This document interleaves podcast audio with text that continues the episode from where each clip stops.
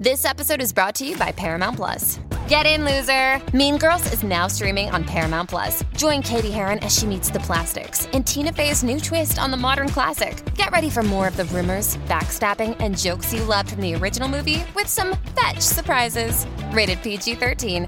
Wear pink and head to ParamountPlus.com to try it free. Welcome to Friday Follies, your weekly laugh with host John Bell.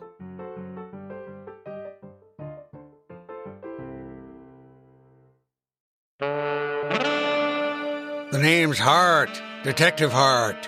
Two A's, two T's. Spell it right.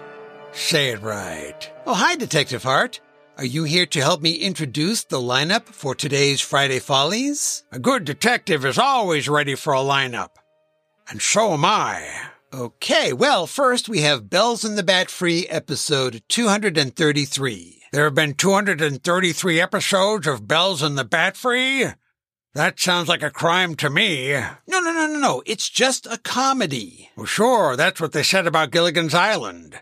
And look how that turned out. Uh, well, in this episode, John Bell gets to ride the first train from the USA to London. That's the first thing you've said that makes sense. Then, up next is our show, Comedy4Cast. All one word with the number four.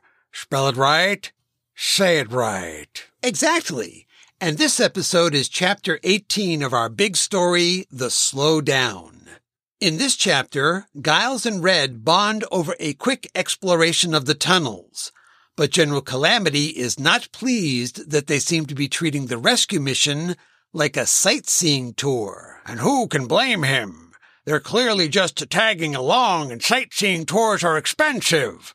I know. I took one once. It was a walking tour through the cemetery at Sleepy Hollow. Oh? Were you there about the legend? No, the mystery. How can a hollow be sleepy? It doesn't add up. Why don't I just tell you about our third Friday Follies show? Technical difficulties number 60. Deck the halls. Go ahead. It's your dime. This time around, Pastor Ermine and Leonard wrap up the Apostle Hour.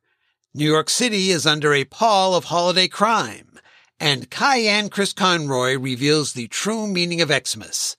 Happy Merry Winter Thingy, everyone! But it's not even Xmas. It's just the middle of X Spring.